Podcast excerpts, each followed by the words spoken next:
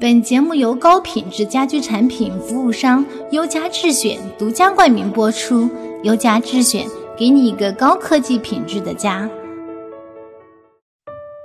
对于自己来讲，一定要有一个目标。一个企业它真的要对什么人负责任？嗯，要对社会负责任，嗯，对员工负责任，嗯，对股民负责任。这个三个责任，一个国家的发展，实体经济是永远是是顶梁柱。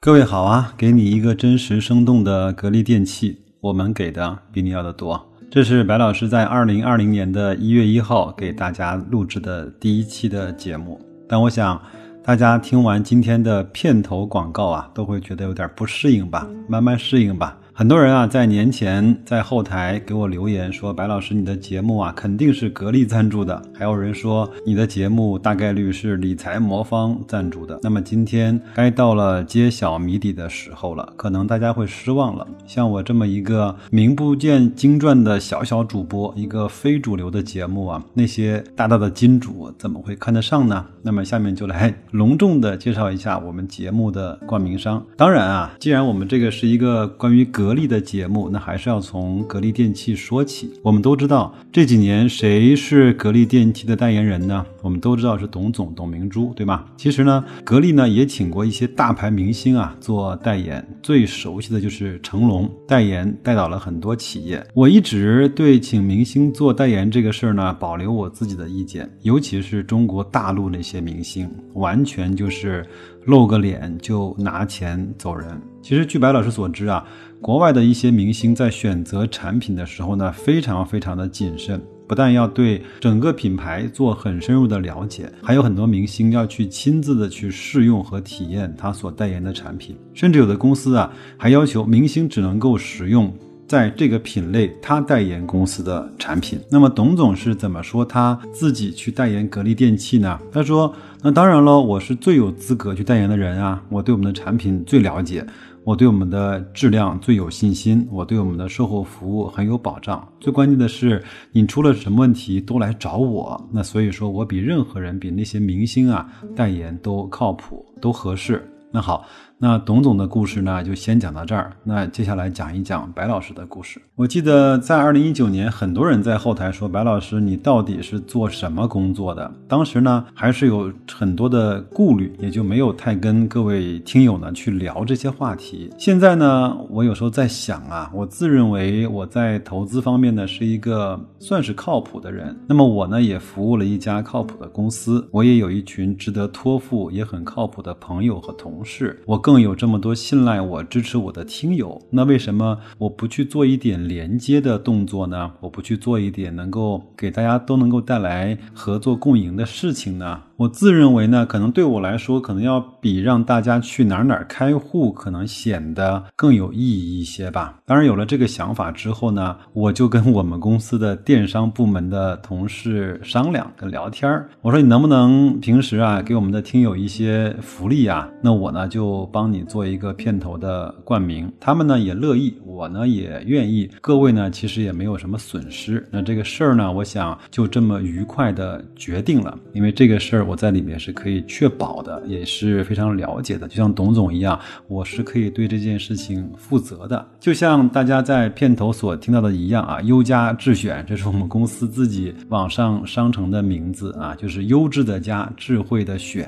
当时起名字的时候呢，就是奔着这个寓意去的。它其实是一家特别普通的小店，东西呢也挺丰富，当然还在陆续的上架中。这就是白老师所服务的公司，呃，这家公司代理的产品呢都是非常非常有优势的。好了，这是属于硬核的广告啊，那我们就做到这儿吧。我前面呢是跟我们电商部门的同事打过招呼了，就是你的朋友或者是各位呢，在如果你需要的话，真的是需要的话啊，那你在下单的时候在留言区写上暗号白老师三个字，他呢总归会多少给你一点小小的优惠折扣跟甜头的，不信呢你就试试看。而且呢据我们同事说啊，我们现在这个运营和小编啊正在处于这种啊癫狂期，经常一言不合呢就送东西，就秒杀，就一块钱包邮，大家还是珍惜吧，说不定这哥们儿哪天就被老板干掉了。好，那反正微信小程序看到了就保存一下，至少也知道平时白老师是干什么工作的。你会觉得哇塞，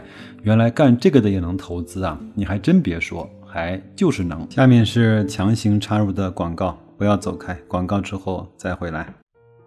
微信首页搜索优家智选，点击小程序即可一键到达，记得保存，妥妥薅羊毛。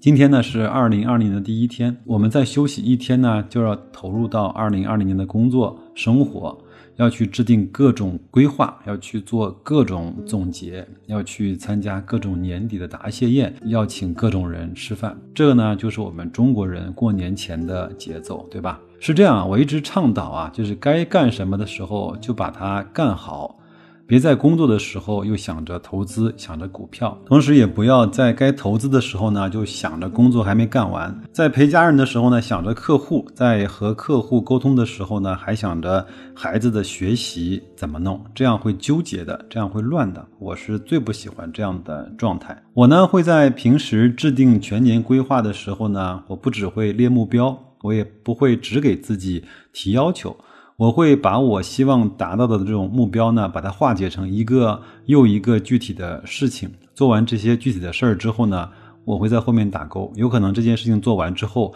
又延展出来另外的几件具体的事件，那我就把它加入到整个全年要干的事情的列表里面。你会发现这个列表你一整年坚持做完之后啊，你的一年是充实的，是真实的，是生动的，它不会只充满了遗憾。投资上面其实也一样啊，我也会把它量化成一件又一件的事情。比如说要读十本书，那我今天就要把这十本书的名字写下来，把它读掉。如果在当中发现了更好的书，更多的书，就把它加进去，而不是替换这十本书的名单。比如说我想学习一点新的知识，我会把我要学的知识的课程现在就写下来，能付的费用就先付掉。如果我发现了更好的需要加进去的课程，我是把它加进去，而不是去做替换。大家应该明白我是在怎么做全年的规划和一些具体的量化吧。只有这样的话呢，我们把一年啊一件又一件的事情做完之后，我们才会发现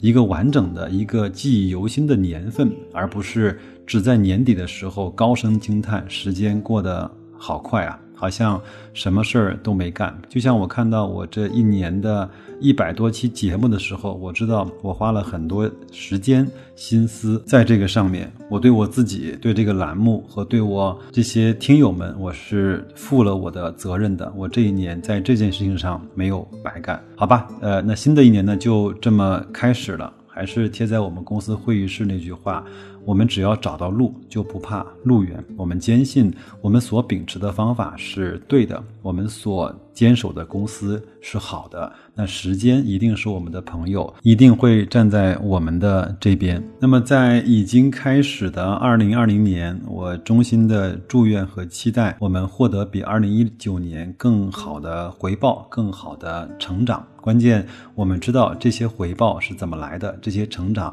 我是付出了哪些努力才获得的，因为它是持续的，它是长久的。因为这个呢是二零二零年的第一期节目，我也给大家准备了一个小小的彩蛋，大家这个时候不要离开，希望大家不要受到惊吓。那就这样吧，祝各位投资愉快，再见。